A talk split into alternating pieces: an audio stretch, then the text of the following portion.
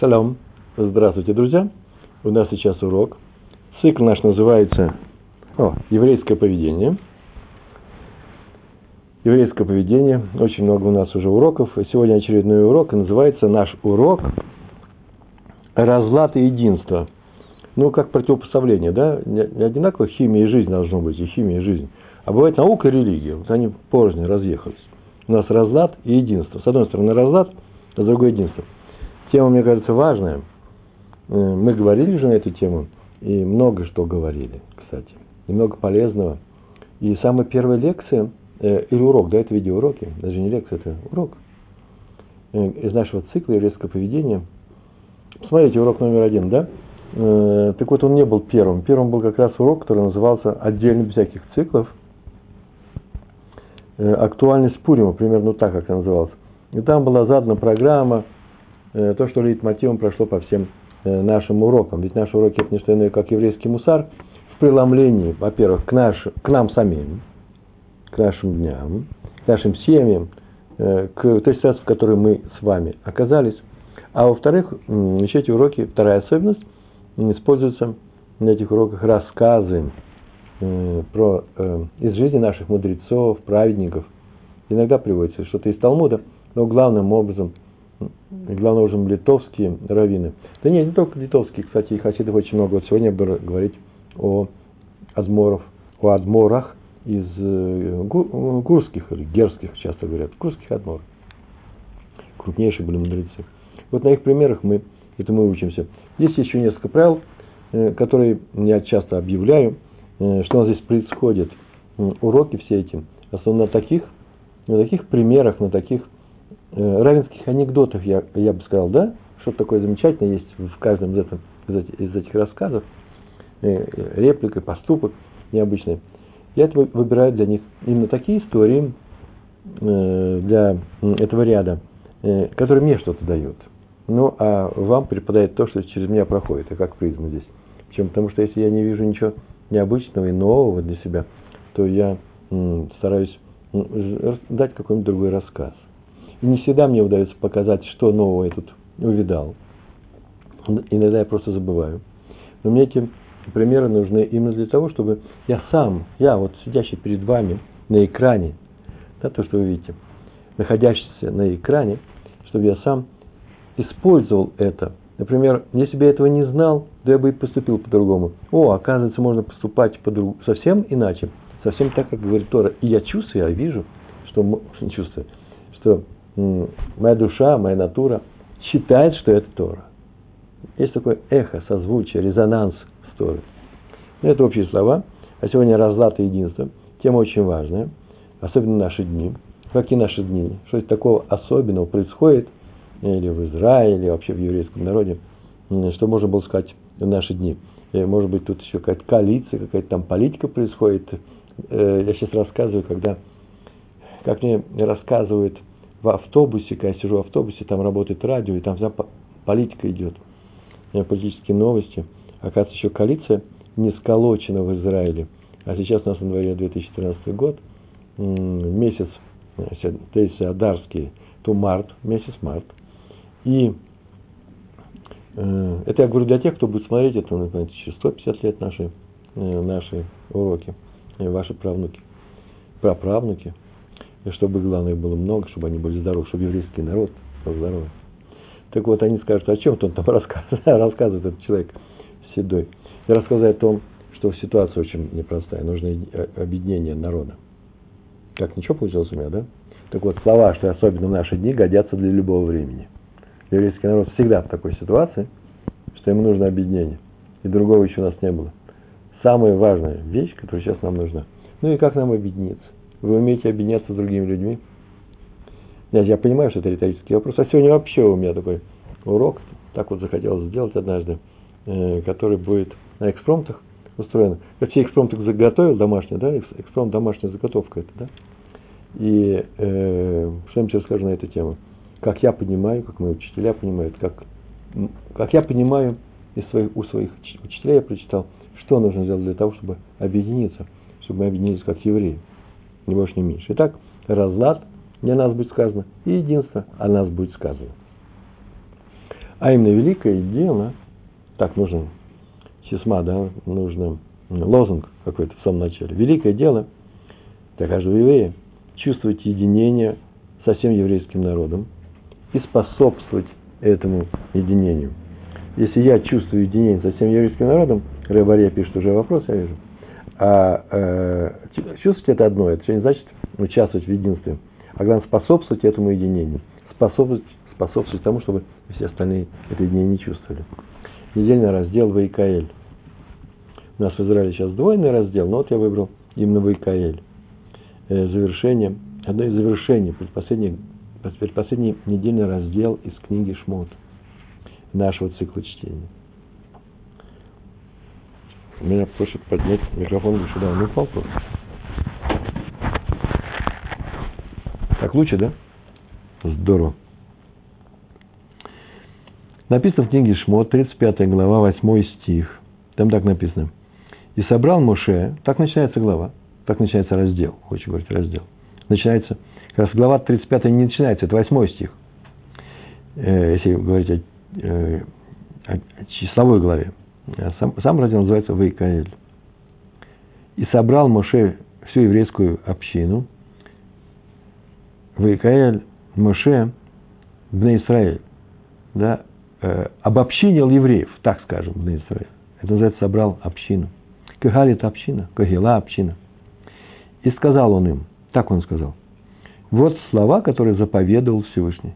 Вот сейчас буду рассказывать вам Тору. Сейчас скажу Тору. Ну и здесь раздаты, где здесь единство. Собрал в общину он, и только после этого сказал, что он получил от Всевышнего. То есть он сделал так, чтобы они стали одной общиной. А если бы он не сделал из них одну общину, то он бы это им не сказал. Они бы это не услышали. Но для того, чтобы они услышали Тору, нужно было их собрать. Слово здесь употребляется, оно нечастое слово, в Хумыше, в Пятикнижии. И здесь оно употребляется. Только собравшись в общину, мы можем услышать Тору.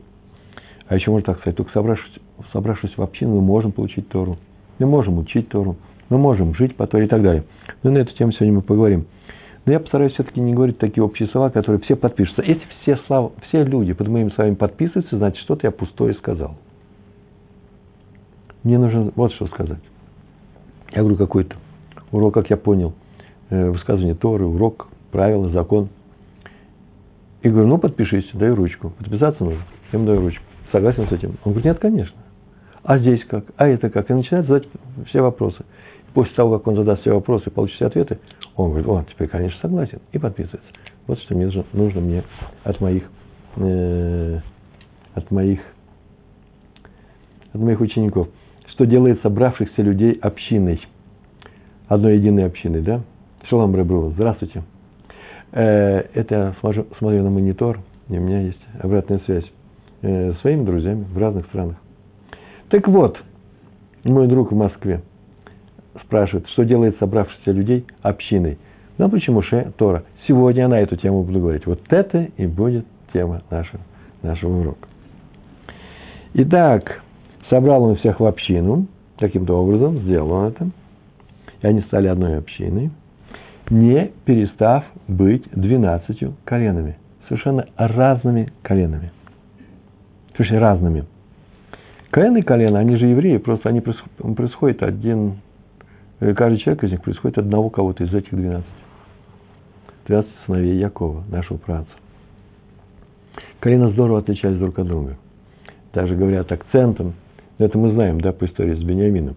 Они произносили слова по-разному – у них все было по-разному. У них были свои песни. Э, за субботним столом, скорее всего, они пели разные песни. Они могли песни те же самые петь. Э, мы слышим, как хороший нигун, хасидский нигун, да, мы можем его э, повторить и принесем домой. Я ездил на семинар, услышал новый нигун. Нигун – это мелодия. Привез домой, и мы теперь поем это. Это хорошо. Раньше это было, наверное, скорее всего, нельзя сделать. Нигун – это мелодия, музыка, это сердце этого колена. И они пели свое – и даже взяв чужое, скорее всего, они бы переиначили это. Почему? Они говорили немножко по-разному. Они чувствовали по-разному. Они воевали, боролись по-разному. Они Тору учились, учили по-разному. Сейчас мы в одном колене живем, это называется колено Иуды. И у нас, и, и то у нас много разных способов. Есть э, э, ешивы хасидские, есть ешивы литовские. Это не одно и то же. Известная история, когда один из раввинов поехал, крупнейших раввинов, в молодости поехал в Польшу, из Литвы уч, поучиться сам немножко, и он через несколько дней уехал, он не может, он, это не для него. Он в хедере и в маленьком хедере, в большом хедере привык немножко к другому, другой способ обучения. Результат получается тот же самый. Человек знает Тору и может быть крупнейшим мудрецом. Но подход к тому уровню, который он сделал, совершенно э, по-разному. На вершину Синай мы каждый из нас поднимает своим путем. И в группе свое, своего колена. Сейчас все разное, а раньше тем более колено здорово отличались. представляете, какой ужас случился с еврейским народом, что мы потеряли 10 колен, ни больше, ни меньше. Все будет возвращено. Так или иначе, это было единение всех в одну общину, несмотря на все э, на всю огромную разницу между, разницы между этими коленами. Как было создано 70 народов, и все они были разные, категорически разные. Они все были просто ортодоксальны друг к другу. И ни один народ не имел проекции на другой. Я так нормально сейчас сказал, да? И это было 70-мерное э, пространство, 70 народов. То же самое в еврейском мире, если это понятно. Если непонятно, не важно, сейчас я пойду дальше говорить. У меня еще очень много тут э, домашних заготовок э, и так далее. В автобусе придумал. Э, то же самое 12 колен. Это 12-мерное пространство, и все в еврейском понимании этого слова, все колена настолько разные, что просто остается дивиться. Так оно и было. И по истории это было, в истории. И в самом существовании этих царств. Понятно, что потом много перемешалось, еще до исчезновения этих колен. И народы эти тоже перемешались, которые были вокруг нас. Теперь во многих э, людях, э, например, в какой-то местности они живут, в них много народов из тех 70. Ой, да сейчас всякое происходит. Кто-то вообще исчез, и даже на генном уровне исчез. Кто-то еще, может быть, появится. Это отдельный разговор. Так иначе собрал он всех в общину. И только тогда он им и э, предсказал слова Всевышнего. Отсюда следствие получаем, что без этого мы слова Всевышнего не понимаем. Сам по себе каждый из нас ничего не получится. Эм, и специально говорю своим ученикам в Москве, которые спросили, можно ли изучать иврит по самоучителю. Все можно по самоучителю выучить. Но лучше не учить, лучше учить его с евреями. Это даст добавочную силу. Всевышний помогает тем, это один из мотивов нашего урока, тем, кто объединяется. Он помогает. А тем более, если он э, с хорошей целью. А тем более для Торы. А тем более, если иврит учить для Торы, то, конечно, лучше учить его в группе с, с евреями, а не в Институте иностранных языков по самоучителю, что там делается. И само существование нашего храма, а в ту пору это был еще мешкан, да, переносной храм, ради которого и собрал народ в одну общину Моше, судя по книге э, э, Шмот, недельный раздел Вайкаэль, все само существование этого храма зависит от нашего единства. Есть оно, минимальный храм стоит, нет его, храма нет – Э, многие говорят, вот мы сейчас перестанем. Такая же обычная вещь. Вот сейчас мы перестанем зря ненавидеть друг друга. Сенат Хинам, да? И храм появится. Но это не совсем так, не совсем просто, не совсем упрощенно. Пора вообще перейти от просто таких громко звучащих лозунгов, а перейти к практически, практическим вещам. Взять и прекратить Сенат Хинам. Есть такие уроки, у меня были статьи на эту тему. Так вот, на самом деле не просто синат хинам, это цель.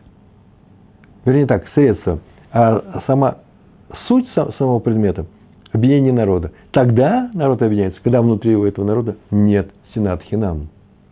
Вот когда есть единение, есть храм. Нет единения, нет храма. Теперь мы можем говорить практические вещи. Ну вот, перестань ненавидеть своего ближнего. Ни за что. Не будь склонен искать в нем минус, когда у него, может быть, минуса этого нет и там, может быть, храм вернется. Это называется единство народа, единение народа. Все это вступление. А, и еще, вернее, можно так сказать, от отсутствия в нашей среде споров, напряженных разборок, недовольства друг другом, скандалов, зависит само существование нашего храма. Вот то, что я сегодня вообще для этого я пришел сюда рассказать. Но начну я, какую-то историю нужно рассказать. Многие это знают, эту историю. Так давайте посмотрим новыми глазами на эту сказку. Это сказка, не всякого сомнения. Сказка о том, как Наполеон в 1812 году в месяц Тамуз, вспомнил сейчас, это было лето, месяц Тамуза, он двигался со своей армией в, в Россию, воевать э, с русской армией. И приезжая мимо Воложина, сказка так сказка, так написано в книжках, зная о том, что здесь живет величайший мудрец всех времен и народов, ну, крупнейший мудрец Раби Хайм Воложенер, он пригласил его к себе на бивуак, чтобы его спросить, задать единственный вопрос. Не знаю почему, я задаю вопросы всегда, когда читаю что-то. Э, так написано в нескольких книжках. Так наши дети учатся, учат эту, эту историю. Что он спросил, задал только один вопрос. И он его и занимал. А вопрос он задал тот, который вообще задает пророкам. Вот что будет со мной? Если вы скажете, ну, наверное, он перепутал. Почему? Потому что вообще-то у нас называется Хахам Адиф Нави, да? Мудрец имеет преимущество перед пророком. Сейчас эта история как раз на эту тему. Он и есть мудрец, который лучше, чем пророк, и видит будущее. Это тоже объяснить нужно, тезис непростой. Так вот, он к нему обратился с таким вопросом, откуда он решил, что мудрецы у нас выполняют функции пророков? А у них что, есть такая в христианском мире э, такая вещь, они обращаются к мудрецам, чтобы знать пророчество. Но так или иначе, известно, что еще, как же звали герцог Бульонский, обратился к Раше – чтобы кто-то ему сказал, удастся ли ему его крестовый поход. И судя по этим сказкам, э, Раш ему ответил, так оно и сбылось. Но сбылось на уровне, на уровне просто сказки братьев Грим. Он сказал, что ты вернешься на трех лошадях. Только он вернулся на трех лошадях. А где здесь то, что мы можем выучить? Так вот, ту сказку нужно выучить так. Сейчас просто не время, чтобы это было урок и для нас, а не урок про трех лошадей, который мы рассказываем, не сказка – рассказываем детям где-нибудь в начальных классах Хедера. Вот, например, эта сказка про Наполеона. Это про нас. Сказка очень простая. И он спросил, приеду я или не приеду в Москву, достигну ли я туда, э, моя армия возьмет Москву или нет, удержим ли мы все это, как в Европе, пойдем дальше на Индию, или вернемся? Так спросил, альтернатива какая у нас есть? Победа или, не дай бог, поражение? Ну, есть сказание о том, что, так было сказано, поскольку твое, твое имя э, Наполеон, это не поль, да, связано с тем, что ты упадешь, значит, упадешь. Это неинтересно, это, это я бы не приводил. Это и вам не интересно. Он сказал, это известнейшее Агада, сказание Хайма из Воложина. Он сказал, давайте я расскажу историю, сказку, ну, сказка, сказка в сказке, как один принц, ну, не царь, потому что царь, наверное, выбрался бы из болота, на прекрасной, роскошной карете, со слугами, со всеми, четверка супер хороших коней, э, ездили там, куда он хотел, и приехали в какой-то темный лес, и там был какой-то заболоченный участок дороги, и лошади застряли. Одна съехала в болото, ее начали тащить, ее бьют, она не вылезает, остальные стоят, ушами придут, и ничего не получается. Застряли. А в это время напротив, к ним навстречу едет простой, простой крестьянин. Ну, простой крестьянин тоже не простой. Телега, телега, но у него ну, три лошади будет. И он ехал напротив. Не знаю, как допустили по одной дороге, чтобы ездили принцы и... На сказках это бывает.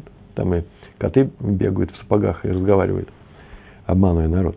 Э, э, он поехал, крестьянин, и то же самое попал в этот босс, как называется, в болотце, грязь, и тоже все увязло, и одна лошадь сошла в сторону, и он ударил крестьянин эту, эту лошадь, и все остальные, две лошади остальные, начали тянуть, вытащили эту лошадь, как-то боком-боком чудо выскочило, она вышла, и вот он показался здесь рядом, выехал. И спрашивает его принц, ну или еще кто-нибудь спрашивает, в книжке было написано принц. Он говорит, как рассказывает Воложенер, он говорит, как тебе это удалось, это сделать? Он говорит, Ваше Величество. А, а мы, видите, застряли здесь. Ваше Величество, Э, у нас э, лошади-то, они э, не такие, как у вас. У вас супер замечательные лошади из разных стран, я вижу. Испанский гнедой, французский там тягловый, там, там, такие, орловский, там еще какой-то рысак. Супер кони с выставок. Конь, вси, как сейчас, мисс Вселенной, конь Вселенной, конь Франции, там супер конь Германии, Голландии, табачных яблоках. Э, и, э, а у меня нет. У меня простая лошадь. И два жеребца, ее дети. Уже если один попал из них, я ударю, остальные боль это чувствуют. Они достанут ее, эту лошадь, этого сына. И так мы отовсюду выбираемся. Ваше Величество, сказал, сказал, Ваше Величество, сказал Воложенер, то же самое происходит и с вами. Вы набрали, захватили много стран. У вас армия стоит. Здесь есть испанцы, итальянцы, прусаки. Немцев не было тогда вообще-то, вообще нет такой, такой нации. Прусаки были. Много разных немцев разных земель. Австрийцы. Видите, сколько мы уже набрали? Э, испанцы, итальянцы и сами французы. И все они движутся на Россию. И каждый из них хочет победы, геройской славы, и каждый заботится о себе, он должен взять Москву. А русские, народ простой, это одна нация. Они будут защищаться. защищаться не из-за геройства, не из-за того, что, чтобы проявить себя или остаться в веках. Нет, они защищают свои дома. И поэтому, когда им будет тяжело, они все встанут на подмогу друг другу. А поэтому вам, скорее всего, если там будет сложность, если там будет босс, это я от себя добавляю, в этом рассказе не было, если там будет болото, вам, скорее всего, э, не забрывать. Они делают все, чтобы спастись и спасутся, потому что их, у них есть объединяющее начало. Вот такой рассказ. Э, не знаю, насколько он хороший или плох, но самое это интересное. У меня вопрос. Могу задать вопрос? Почему мы объединяемся только когда подступает нам беда? Вот что из этого рассказа я хочу узнать. А что нет другого объединения? И что нам нужно ждать, ждать всегда беду? Так сделано в этом мире. Ну, во-первых, первый ответ чисто практически очевиден. Объединение помогает умножить усилия, да? Усилия складываются вместе. И в хорошем, и в плохом. Пока и в хорошем, и в плохом. Например, крестьяне, это известно, объединяются, чтобы противостоять природе. Например, отвести паводок с полей. Все вместе. У них они не подписывают договор о бригадном там подходе к этому некогда, деревня сейчас тонет, поля наши тонут. Провести мост. Пока не было советской власти, так это делали э, миром, да, община, русская община делала это миром. Э, помочь возвести кому-то дом, так вообще обустраивалась вся деревянная Америка в XIX веке. Все вместе, весь город, ну уж тоже была община, э, друг другу помогали возвести дом. Народ объединяется. Любой народ умеет объединяться, когда пришел враг. Это мы знаем. Партизан, в партизаны идут, не получая ни наград за это, никакой награды, э, ни, я не знаю, там, ни орденов. Идут партизанить, э, идут добровольцами. Мы знаем, что во время войны пол Москвы ушло добровольцами. Все научные кадры, вообще все ушли. Мой дедушка шел, кстати, между прочим, добровольцем был в той войне. Уже старый человек. Ну, старый, 50 лет, это старый. 50 лет, да. Идут медсестры э, в Англии во время Первой и Второй мировой войны. Просто э, э, аристократы, не аристократы шли вместе. В ополчении идут. Ополченцы. А, вот это добровольцы, я сказал, да? Добровольцы это были в Первую мировую войну. Вот это ополчение в, в последней Великой Отечественной войне в России. Мне, знаете, не только народ объединяется, объединиться вообще может любой. Бандиты объединяются, чтобы сделать плохое дело. Куча историй у меня на эту тему есть в личной жизни. Я видел, как бандиты объединяются. Ну, любая банда – это объединение. Эм, так что легче объединять, плохое или доброе? Хорошее или плохое? Ответ – понятно, что плохое. Потому что альтернатива в плохом какая? На нас напали, мы сейчас можем исчезнуть. В то время как альтернатива в хорошем, у доброго объединения, мы не исчезнем. Мы просто не получим чего-то очень хорошего. Не получим хорошее, можно пережить. У нас нету сейчас ситуации, когда мы рискуем перестать быть народом.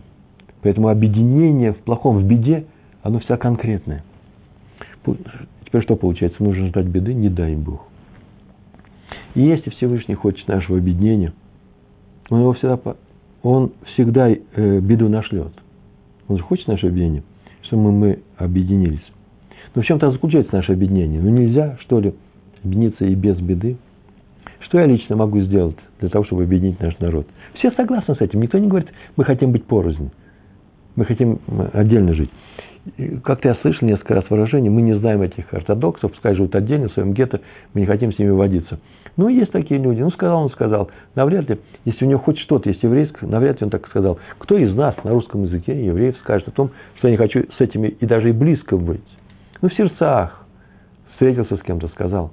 На самом деле мы же понимаем, что деваться нам некуда. И весь мир, если не любит евреев, он не любит всех. Поэтому, что я могу сделать для этого объединения? Самое главное, ну, на самом деле, Рэб Роун мне могут спросить, ну, что я могу сделать, если объединиться с идеологическим противником? Я правый, а он левый. Он враг Израиля. Левый, левый то же самое, можно сказать. Я не хочу объединяться с правыми, они обижают. В общем, неважно, много всяких, они могут сказать разных конкретных вещей, почему они не хотят с ними объединяться. Или, например, есть харидимы, есть хилоним, есть религиозные евреи, есть нерелигиозные. Э, вроде бы им объединиться даже э, не за что. Что, нужно взять и отказаться от чего-то свое? Он же требует это от меня, чтобы я отказался от своего.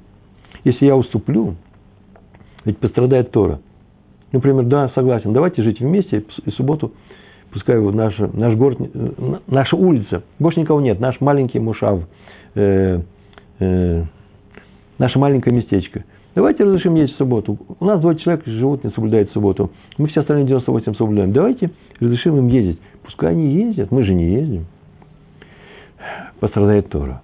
А если я не уступлю, нет, ни за что никогда, не прогнусь, пускай они поделаются под меня, я прав, я единственный прав, то нет никакого единства, враги нас одолеют, не дай Бог. Альтернатива какая? Или нет Торы, не дай Бог, если я что уступлю. Или я не уступлю, буду стоять как на Волге утес, или нет народа. Тора будет, народ не будет. Тоже не дай Бог.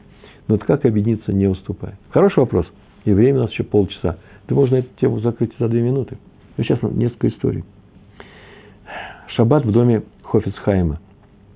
Он был уже очень старый, и к нему приходила вся семья перед субботой.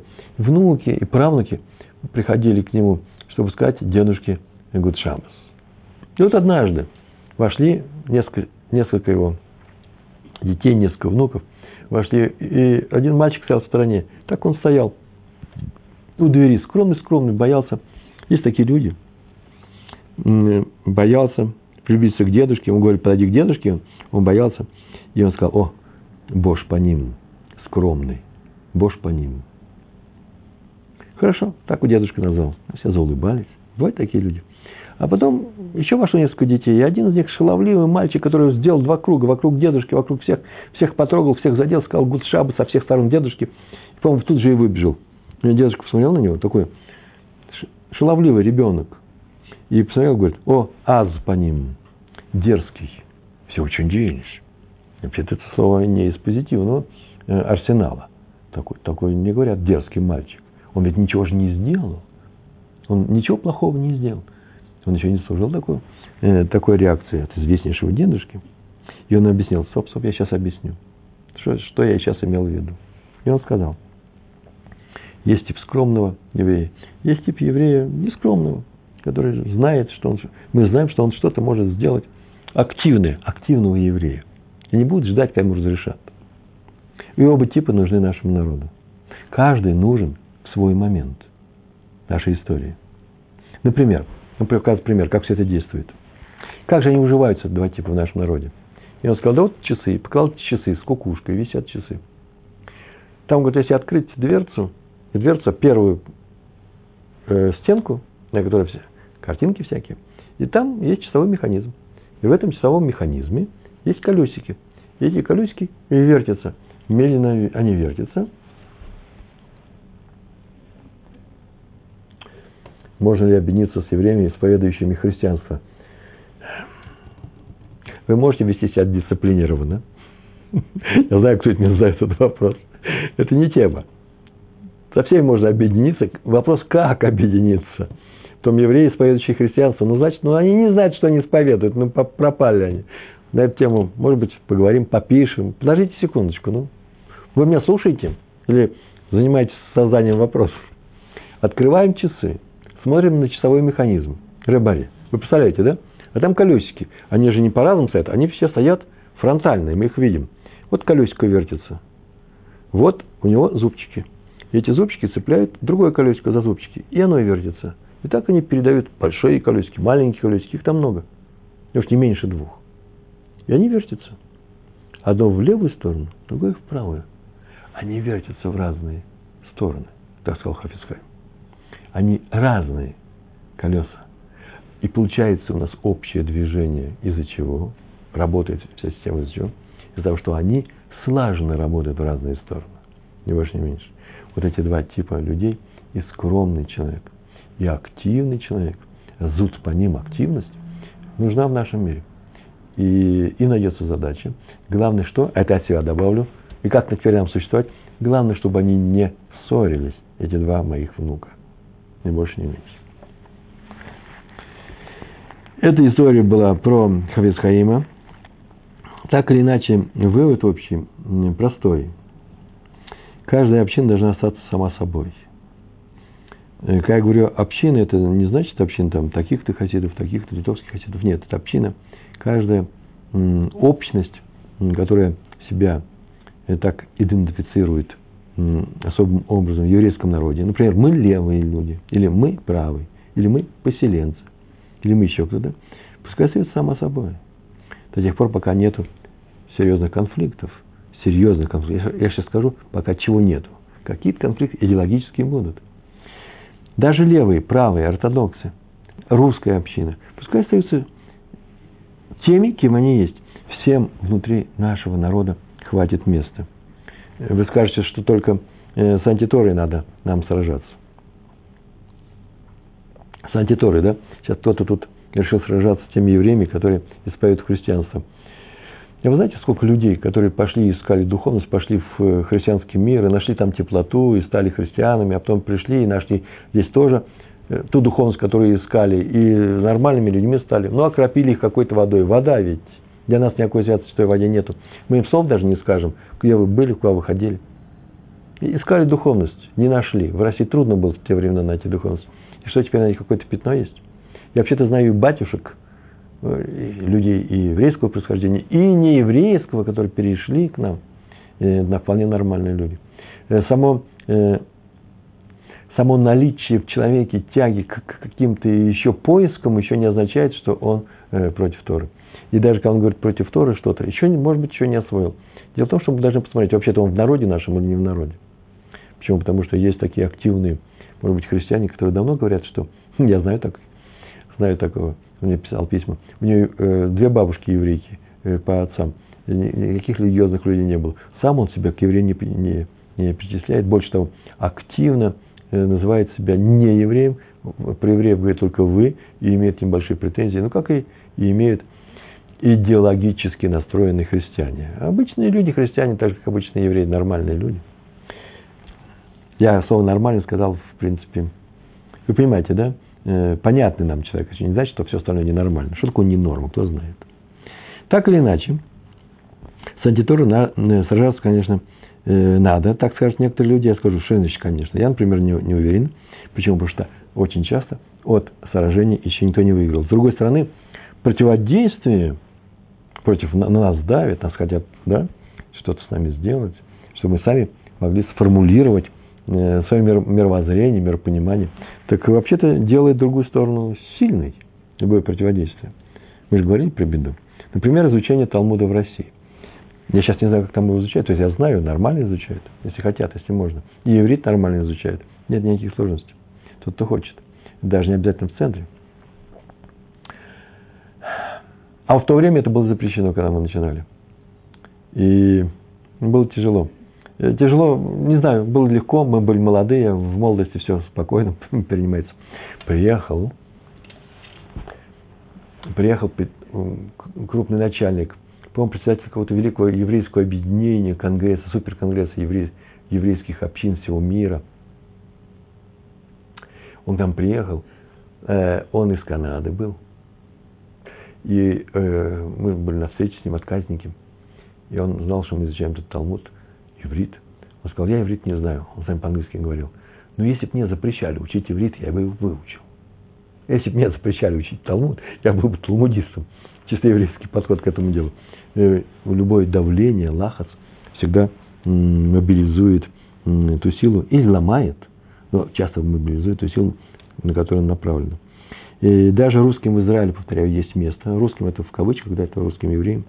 Мне говорят, что они пришли к евреям, не будучи евреями, и теперь устанавливают свои порядки.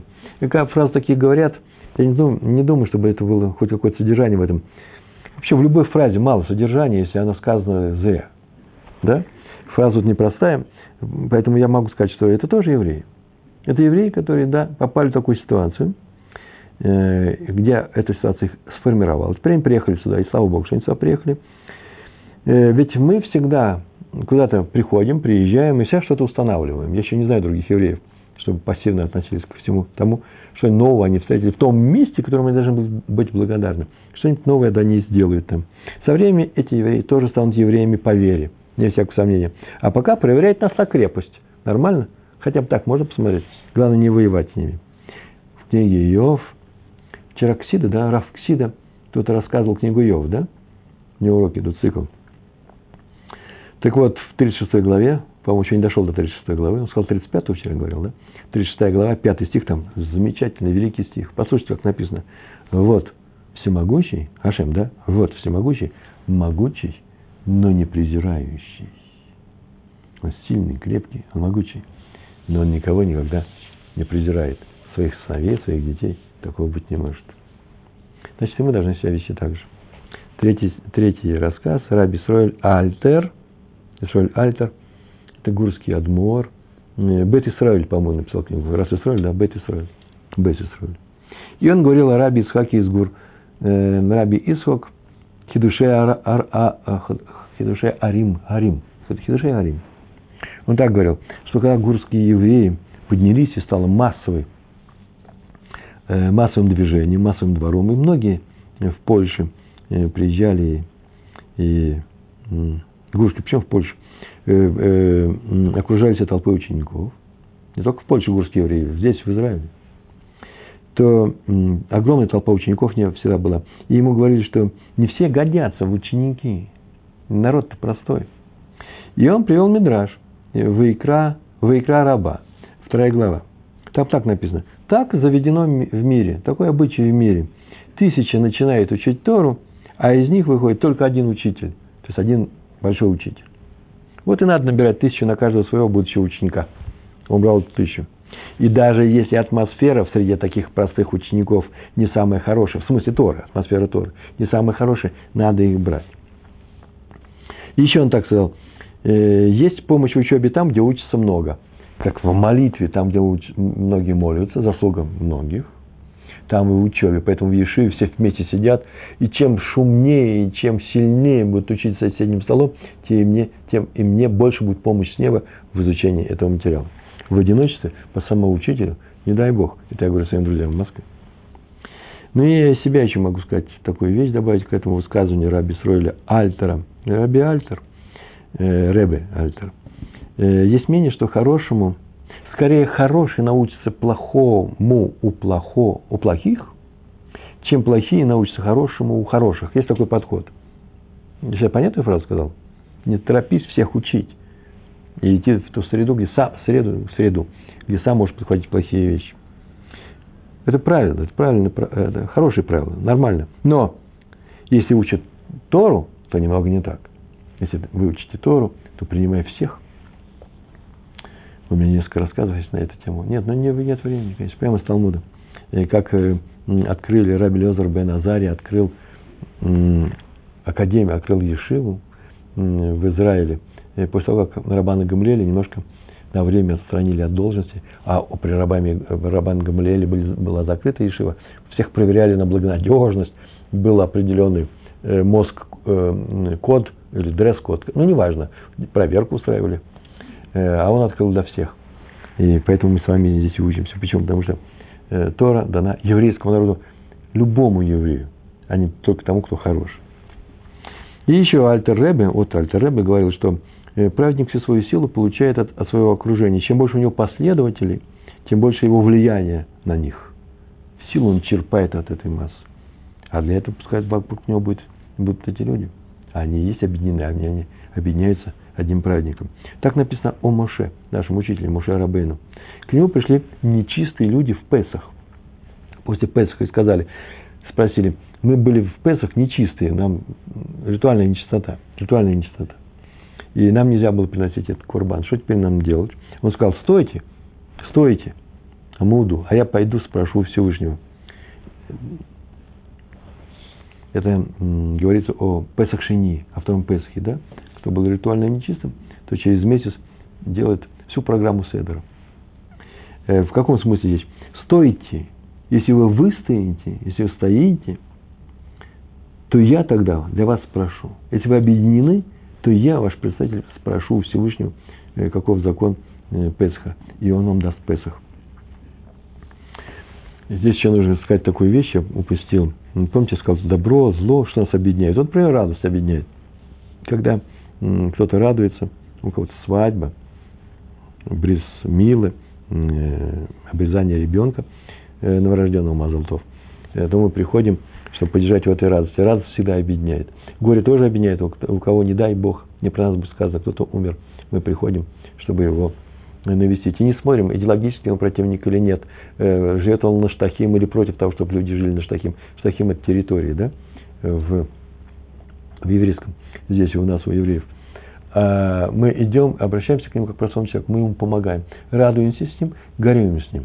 Это есть объединение. Никто не говорил, что сейчас будут с ним соглашаться его идеологию нужно всю землю отдать. Какой ужас, всю землю отдать. Говорите с левыми, они так не говорят, кстати. Они не говорят всю землю отдать. И правые тоже не говорят о том, что обязательно нужно всех арабов выгнать отсюда. Э, это говорят странные люди немного, тоже нормальные, но странные. И можно жить вообще-то с арабами мирно. Мы можем многое заплатить за такой мир. Смотрите, я с правыми левой, а с левыми правой. Э, нужно найти все силу выслушать другого человека. Почему? Еврей – и если я скажу, нет, не годится мне твое еврейство, все, страдает и он, и я. Все вместе. Ни больше, ни меньше. Хофицхайм, еще одна история. Они рассказал близкий человек к нему э, эту историю. О нем, о Хофицхайме. Морский Цукерман, Раф Морский Цукерман. И однажды разразился скандал в Ешеве. Воложен. Интересно, самый сильный скандал, там, где люди изучают Тору. Сила дана большая этим людям. Уже если скандал, так скандал. Махлокет. Махлокес. А Хофицхайм был старым, он всех вызвал, сказал, что срочно приходите ко мне, вся Ешива пришла, сказал, очень важные вещи сообщат. Все думаю, сейчас он прочитает речь. Пришли, он встал в центре, зал синагогальный, в Ешиве, встал рядом с столом, смотрел на всех, поднял руки и сказал, на идиш он сказал, в переводе с иврита это звучит так. Моя Ешива, Ешива Хофицхайм, так он сказал, стоит на единстве мире. Ахдут вешалом махлок, махлокес ахуца, кто посмотрел на них на всех, махлокес ахуца, это называет, а скандал долой, наружу, не здесь, не в Ешеве.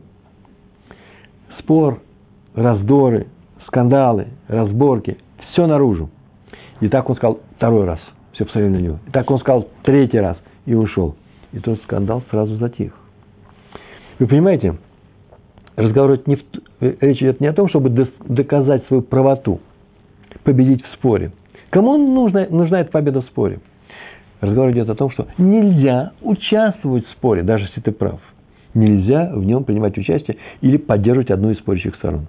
Это великое правило объединения и в наше время. Споры за веру, Тору, против нее проводятся. Так вот, нельзя спорить, если вы увидите, что толк от этого спора не будет что другая сторона останется при своем мнении, что вы уже перешли все границы, не дай Бог обидеть человека, во всем этом участвовать нельзя. Перед шестидневной войной в стране было большое напряжение. Огромное напряжение, все, никто не знал, даже здесь внутри победим. Никто не знал, даже правители этой страны не знали, вырвут ли они это напряжение, шестидневную войну. Слово такое не было, шестидневная война. Нас мало, а вооружения нет. Так говорили в Израиле. Напряжение было большое, здесь было много ешив, и студенты иностранные начали уезжать. И пришли к Раби Шлому Залману Ойербаху, за царь пришли к нему, э, студенты его ешивы, те, которые были из, из-за границы, и сказали, что родители зовут их обратно. Он сказал, кто вас зовет обратно? Он говорит, родители. наши в Америке, родители, в Англии, там еще где-нибудь. И он сказал, что если родители зовут, надо ехать. И тут же в этот же вечер пришел к нему еще один Аврех. Местный, женатый, у него семья есть. А женат он был на э, девушке, на женщине, которая как раз из-за границы приехала. И он сказал, что родители живут, жены живут в Америке. Они тоже очень переживают. Они скажут, что оплатят нам билеты. Можно, срочно нужно возвращаться. Нужно, можно уезжать или не нужно. Что делать? И он сказал, я не понимаю вопроса. Слушайте, совсем другой ответ будет. Не понимаю вопроса. Еврейский народ в опасности. Как вам можно бросить? Все несут ответственность друг за друга. Все евреи. Нельзя бросать свой народ в беде. Я добавляю от себя, даже если ты ничего не делаешь для спасения от беды, но нельзя его бросать. Нельзя пережить беду в стране, не получится. Она тебя накроет. Вот это и есть единство. Вместе быть со всеми. Собственно, оставьте свои идеологические споры при себе, свою идеологическую установку. Очень хорошо. Так и думать. Но не обижайте другого человека. Сейчас мы скажем, что такое не обижать.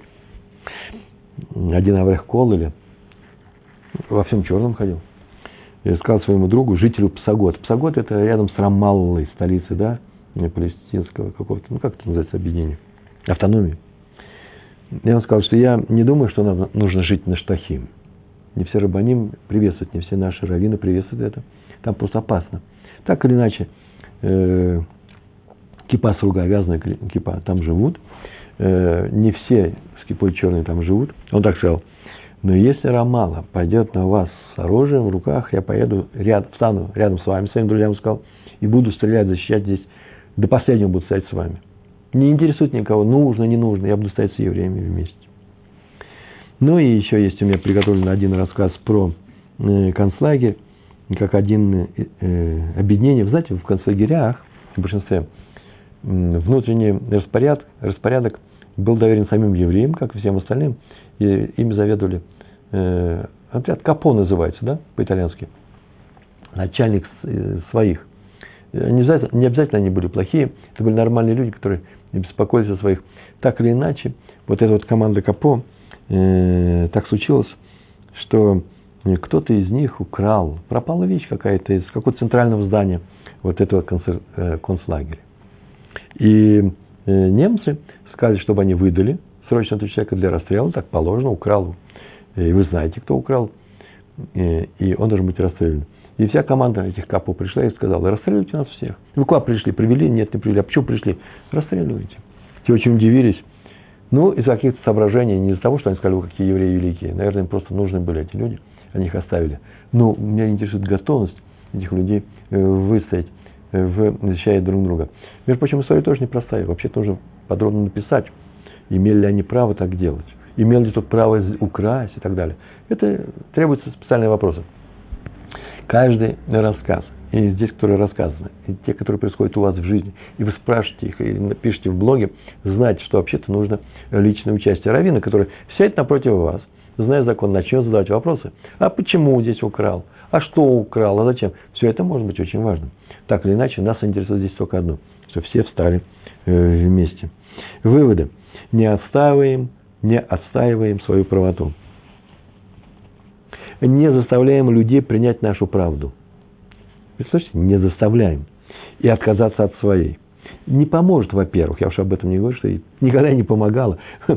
Миленькие мои, это же евреи, они же как же соковыйные, как и вы, как и мы, как я. Я не могу принять чужую правду, я буду бороться за, за, до, последнего за свою, он тоже самый. Так зачем же нам бороться? Вы хотите сказать, на дом корабля две правды не уживутся? Что вы говорите? 12 колен жило вокруг переносного храма и э, прекрасно устраивались. Главное, чтобы на самом деле уважать друг друга. А именно, не переходить границу взаимного уважения. Отсутствие споров, мирные отношения – это уже и есть объединение. И начинать это нужно делать уже в своей среде. С друзьями, коллегами, в своей семье. Прямо сейчас. Тут главное – это наше умение не настаивать на, свой, на, на своем видении проблемы. Вот я так это вижу и на своем решении. Например, мама. На самом деле, это же, это же простые вещи, но очень глубокие. Послушайте. Мама во что бы то ни стало, хочет научить ребенку правильным навыкам. И она борется с этим ребенком. Все, ребенок еврей, мама еврейка, ребенок маленький, мама взрослая. Кто из них делает большую ошибку? Ребенок, который не знает, что нельзя э, за обедом э, вилкой э, чесать свою спину. Или мама, которая кричит при всех, что ты делаешь, Шура, перестань сейчас же вилкой чесать спину. При всех. Кто хуже себя ведет? А как же мы, мама говорит, ну я же должен, должна приучить ее хорошим манерам. Хорошие манеры включают еще и умение не делать окрик ребенку за столом. Я думаю, вилка намного меньше, чем окрик. Э, Тора говорит, воспитывать можно только... Это и есть тема объединения, воспитания, умение воспитывать, объединяя нас всех. Тора говорит, что воспитывать можно только два примера. Только своим примером, то есть два условия. Только своим примером, не криком. Мама же не чешет вилкой спину. Чешется, кстати, между прочим. Ребенку зачесалось. Он вообще-то, надо сказать, обгорел на солнце, э, шелушится кожа. Он чешет ее. Что случилось? Ничего, можно жить, пережить. Он вырастет и всю жизнь будет чесать вилкой свою кожу, когда он обгорит на солнце. Нет таких взрослых. Ничего не получится. Так вот, только своим примером мама не чешет спину вилкой, уже хорошо. Не говори, скажи тете спасибо. Не надо говорить, скажите тете спасибо. Скажите сами ребенку спасибо. Говорите спасибо всегда. Ребенок научится. Это называется своим примером. И второе, только без обиды. Любое воспитание без обиды. Ни на грош, ни на йоту маленькую обиды. Своим примером этому научились у Авраама. А без обиды. Поэтому, потому что и запрещает обижать людей, потому что после обиды они могут удаляются друг от друга, от обидевшего – меня обидели, я от него удалился. Вот у нас нет объединения. Значит, объединение народа может быть только там, где мы что делаем? Мы, где мы не обижаем друг друга. Вы скажете, ну как же, объединение народа, большой же народ, нам нужно объединять весь народ. Давайте кричать на площади, будем объединяться. Ничего не получится от ваших криков, от криков чьих-то. Петушиные крики же, они пустые, давайте объединяться. Никому не нужны эти уроки, эти книги, эти призывы. Чушь это. Объединиться нужно своим ближним, прямо сейчас, сейчас, сегодня, своей женой. Вы ее не обидели сегодня, вы уже объединены. Вы ее обидели, вот вы и разъединены. Теперь ваши все слова об объединении ничего не стоят, если вы обидели ребенка, и он плачет. Объедините его, найдите силу объединить людей своей семьи. Вы, папа, объедините своих детей вокруг, э, вокруг вас. Э, вы, мама, сделайте так, чтобы в мире был что? Агва вышалом. Агва – это дружба, единство и мир. Вот что нужно сделать. А не кричать о том, что ой, правый спорит с левыми. И там будет порядок. Найдем, начнем с своего, э, со своей среды. Девочка обижает братика. Сейчас мы ей скажем, не обижай братиком. Она заплачет нас, но ничего страшного не будет. Нужно же ей сказать, иначе она вас вырастет жестоким ребенком.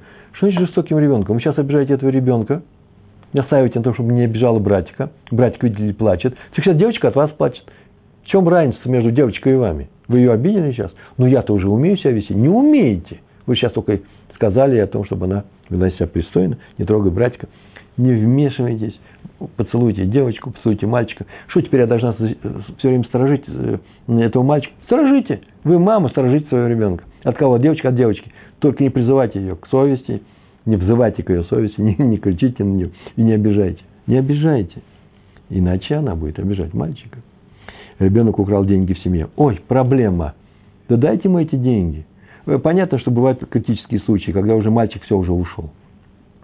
Да нет же, у детей это часто бывает. Наверное, может быть, денег не хватало в карманах. Дайте ему этих. Все, эти деньги, все пройдет. Не, не старайтесь делать шум. Не старайтесь делать разъединение – только для того, для великой цели, чтобы он воспитался хорошим мальчиком. У нас был такой старый урок. А, вот еще такая фраза. Только там, где нет обид, есть единение. Если есть обиды, это мы говорили, да? Это и есть единение, когда нет обид. Нормально финал нашего урока? Э, у нас был старый урок на Пуриме, я уже об этом говорил. И это евреи объединились тогда не постом, который сделали, сделали по предложению Эстер, наша спасительница, три дня поститесь. А при помощи, при помощи поста люди лучше узнают друг друга, начали понимать друг друга. Хотя человеку больно, он начинает понимать другого человека, у которого есть боль. Любовь, вот что они научились. Их объединила любовь. Любовь, мы сами говорим, да? Это есть несколько следствий от любви. Если я люблю человека, то я его прощаю, уступаю ему, помогаю и так далее. Так вот, если я начну делать эти вещи, я его начну любить. Видите, наоборот. Все работает наоборот. Вот что их объединило. Вот что объединил еврейский народ, и в глазах Всевышнего э, он, э, мы стали объединенными, и он нам помог. Правило такое. Всевышний помогает тому, кто объединен. Помогает той семье, где нет скандалов. Помогает той семье, где нет обиды. Помогает тому учебному заведению, где учителя и директора любят своих детей. Несмотря на то, хорошие, неплохие, откуда их привезли, неважно. Э, был потоп, было уничтожено человечество, возникла Вавилонская башня. Потоп, люди были разные, разъединены, их уничтожили. В Вавилонской башне были объединены, и Всевышний их не трогал. Только не рассказывайте мне о году, что треть такая-то, треть такая-то стала, не знаю ничего. Поколение э, Вавилонской башни осталось. Ашем прощает тех, кто един, те народы, которые объединены. Не тех, кто идет верной дорогой, а те, что объединены. Для него это самое главное в его глазах. И это, собственно говоря, понятно. Он создал людей. Творец создал людей, создал человека. Все люди его дети. Все создания – это его дети. И он хочет, чтобы они любили друг друга. Он наш отец, а по отношению друг к другу мы братья. И он хочет, чтобы братья любили друг друга. Мы с этого начали. С этой фразы «объединитесь», и я вам расскажу, сказал Моше, я вам скажу то, что, Моше, что Всевышний сказал по поводу устройства нашего храма. Храм, который нам нужен. Мы там будем приносить жертвы. Эти жертвы будут искупать те грехи, которые мы сделали. Они не будут копиться, как грехи морейцев. А потом раз, грехи достигли предела и нас убирают. Нет, мы вечный народ. Почему? Потому что Всевышний нас любит, нам помогает, потому что мы объединены. Потому что мы не обижаем друг друга. Эм, и самое главное сегодня, на этом я сейчас заканчиваю. И запишите просто прям большими словами, запишите это себе. Единение нашего народа, единение еврейского народа начинается с еврейской семьи. Будьте мне здоровы, чтобы все было вам хорошо. И будьте счастливы. Большое вам спасибо. Всего хорошего. Шалом, шалом.